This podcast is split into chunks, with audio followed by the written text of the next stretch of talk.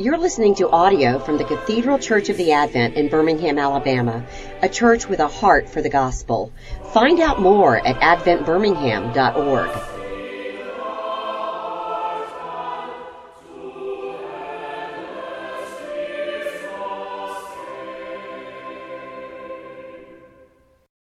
Oh, Holy Spirit, we ask that you would take the blinders off the heart of this preacher and the blinders off the heart of this congregation, that we would see Jesus and that he would be more beautiful and believable to us today.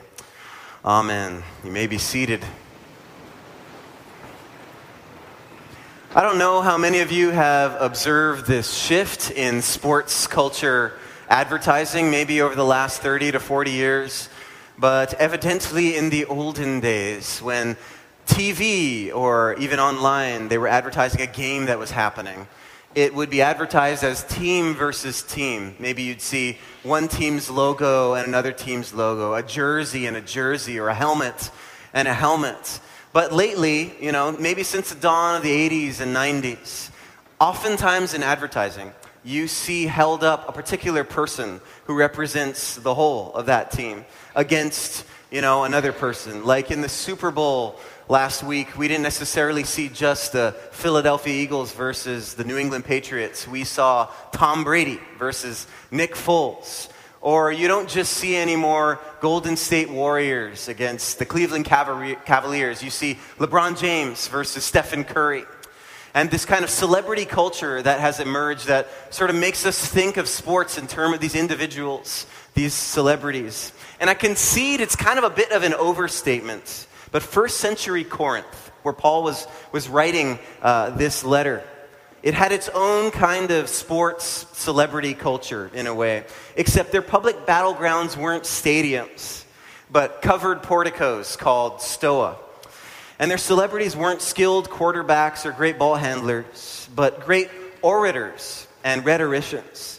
People would gather around these stoa to hear local and visiting celebrities who would wax eloquent in order to persuade others of their ideas.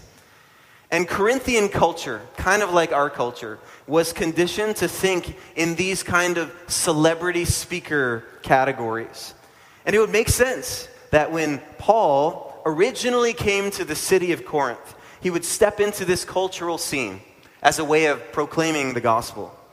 Perhaps it was through these very means that Paul found inroads and planted the Corinthian church that he would write to only three or so years later.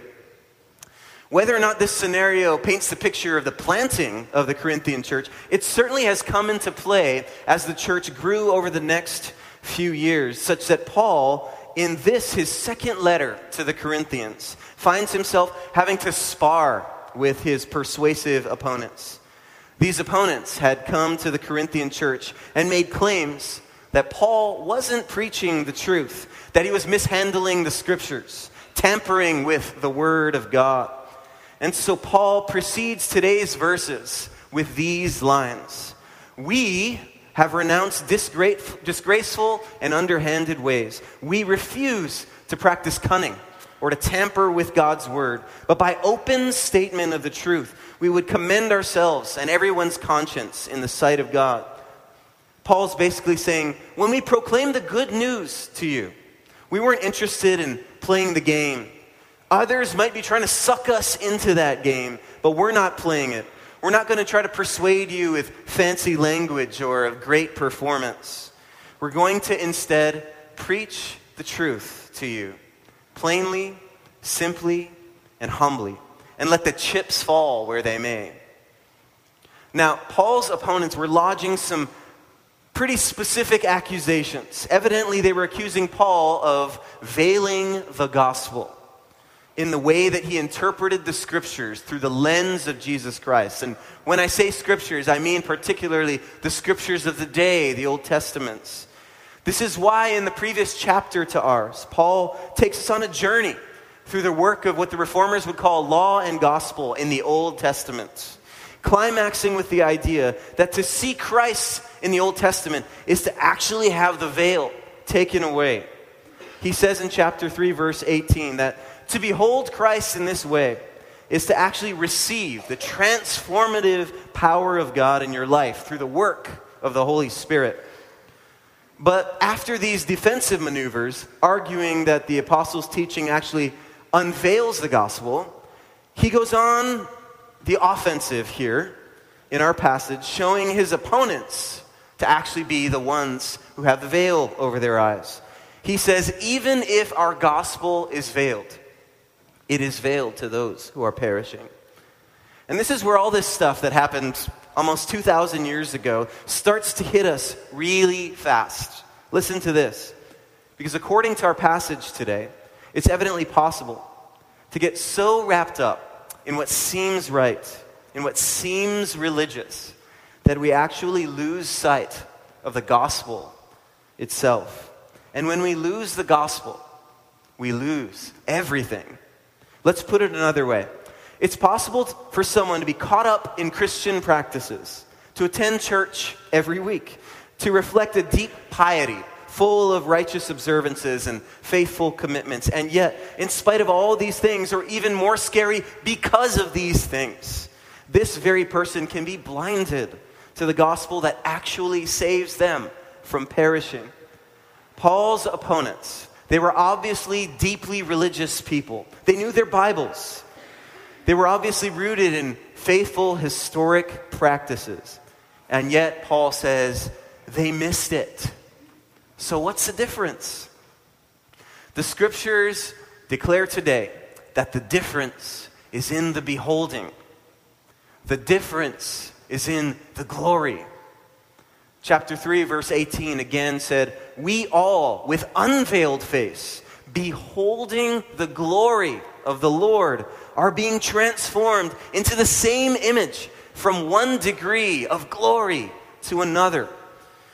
And our reading declares today in verse 6 that this glory is to be found in the face of Jesus Christ. Beholding the glory of the face of Jesus, that's what transforms you and me into that same glory. All this means that we could actually spend a lifetime going through the Jesus motions, worship services, acts of Christian service like benevolent philanthropic giving, or pious Christian behavior like guarding our tongue, or remaining faithful to our spouse, or seeking after justice, or being good children to our parents, or even filling our minds with the wonderful knowledge of the Bible like Paul's opponents did. We can play church, we can play the Christian we can become completely conformed outwardly to Christianity, but we miss the glory. God, Paul says, has shone in our hearts to give the light of the knowledge of the glory of God in the face of Jesus Christ. Like you and like me, Paul's Corinthian audience hasn't literally seen the face of Jesus. And yet, somehow, Paul is able to say that God, by the word of his mouth, the same God who created light by saying, Let there be light, is able to cause, to stage a viewing of the face of Jesus Christ in our hearts. This is amazing. The Christian is characterized as one who has seen the shining face of Christ. I remember the first time in my life when God staged a viewing of the shining face of Christ in my heart. February 1988. I heard in the middle of a church service just like this one, a minister was preaching, and I felt God reach into my heart and say, Zach, I'm talking to you. Give it up. You're a sinner, and you need me. Look on who Jesus is and what he's done believe in him and what he's done for you. Now, I didn't see Jesus' actual face, but I felt the strong, gaping hole of my need. And set before my spiritual eyes was the satisfaction of that need the cross of Jesus Christ and the face of the one who died for me. Conviction that came over me.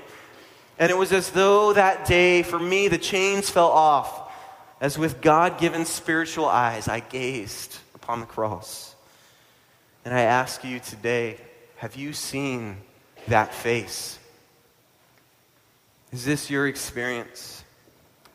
Are you here today merely to settle for a pretty building and some wonder, wonderful centuries old music and liturgy?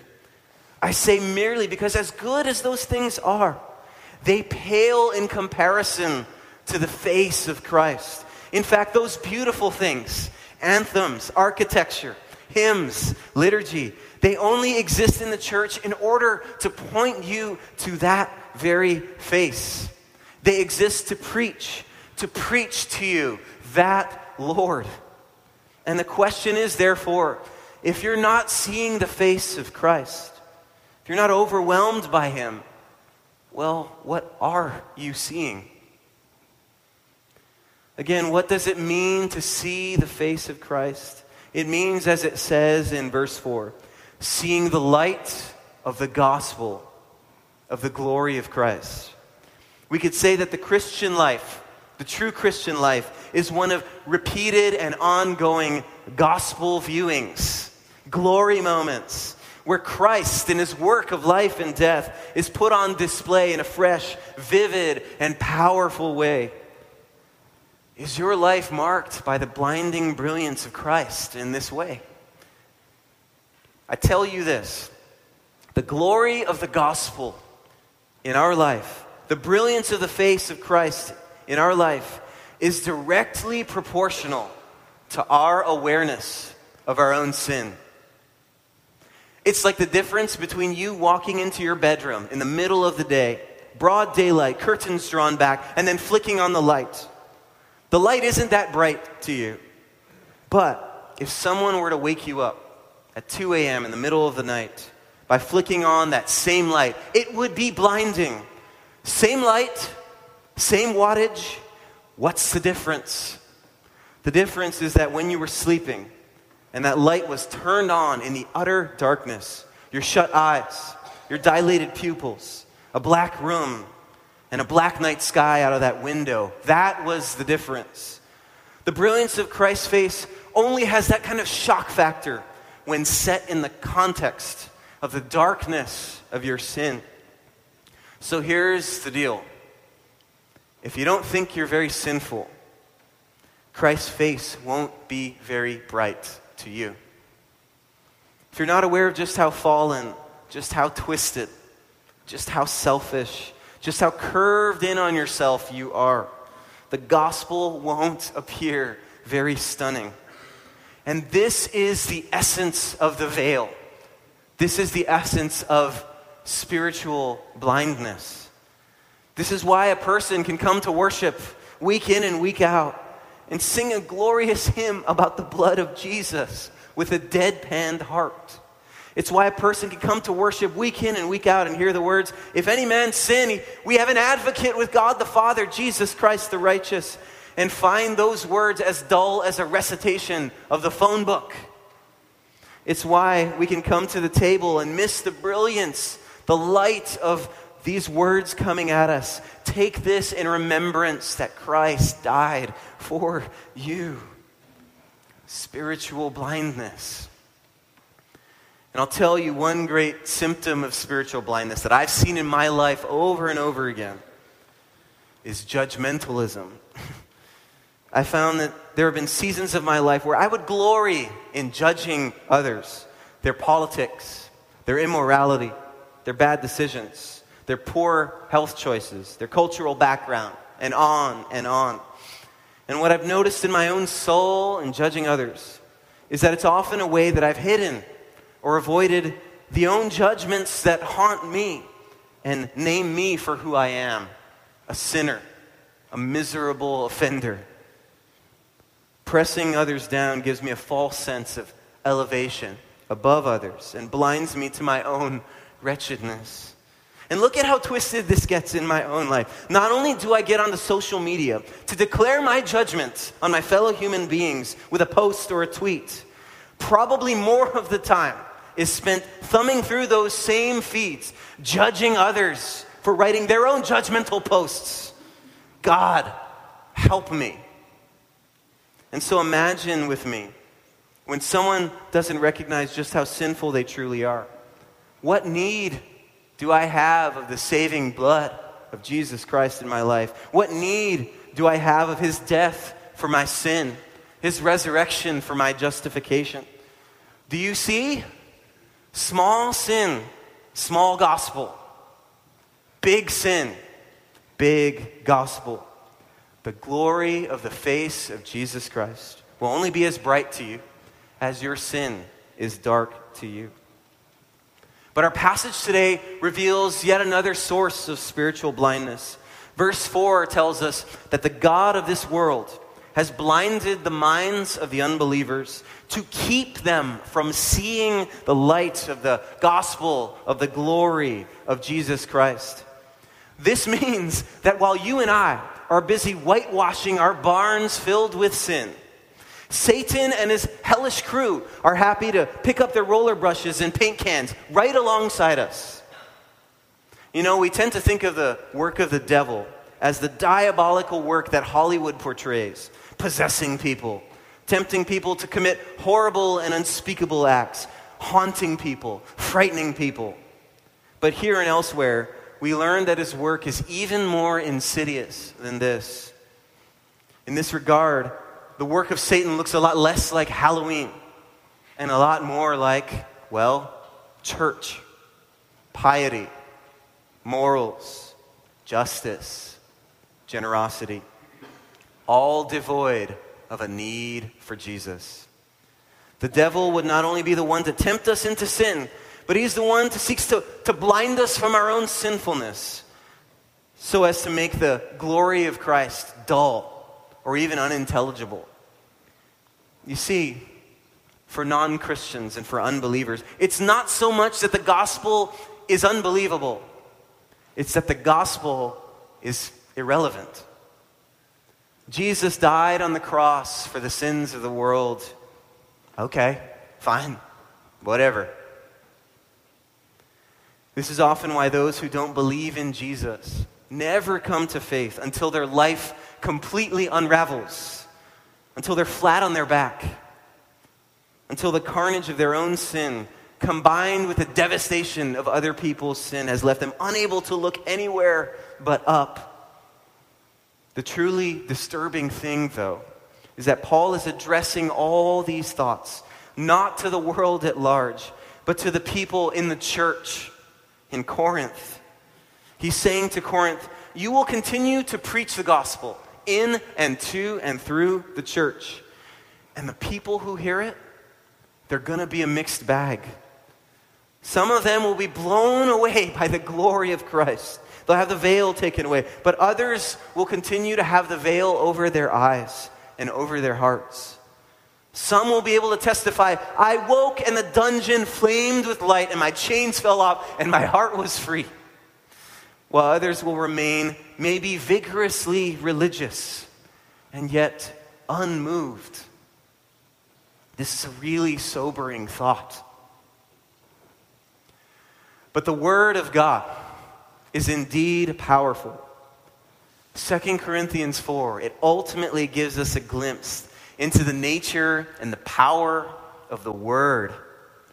Our passage today makes references and forces us to flip back to the very first pages of our Bible in Genesis 1, where in the beginning God created the heavens and the earth. Paul says that the God who was able to create light simply by speaking it into existence, let there be light, simply by saying it, there was light. God didn't need an artist's studio or a chemist's laboratory or a manufacturing plant. Just His Word had that kind of power. Paul says that the God who is able to make physical light in this way creates spiritual light in the very self same way. And that very word is present now and is present here to do a work of recreation. The new heavens and the new earth are being recreated right here, right now, right in this room, even. Whoever you are, God would create in you spiritual light in your heart, right here and right now. And this God declares Let there be light. Behold, the brilliance of my Son. Behold, the one in whom I am well pleased. Behold, he dies on a cross for you. And yes, he dies on a cross even for your spiritual blindness. He dies. He dies for you. And he is raised for you. He's ascended to plead his merits at the right hand of God the Father for you. And so, isn't it interesting that we find ourselves in the last Sunday of Epiphany? Lent is just around the corner, three days away. Isn't it interesting that Lent is a twofold journey? First, one of taking inventory of the dark backdrop of our sin, and two, a slow and steady walk to the light of the glory of the cross and the resurrection. Maybe, just maybe, Lent will be for us the epiphany of the epiphany, the great aha of why Jesus came. And if so, let there be light. Amen.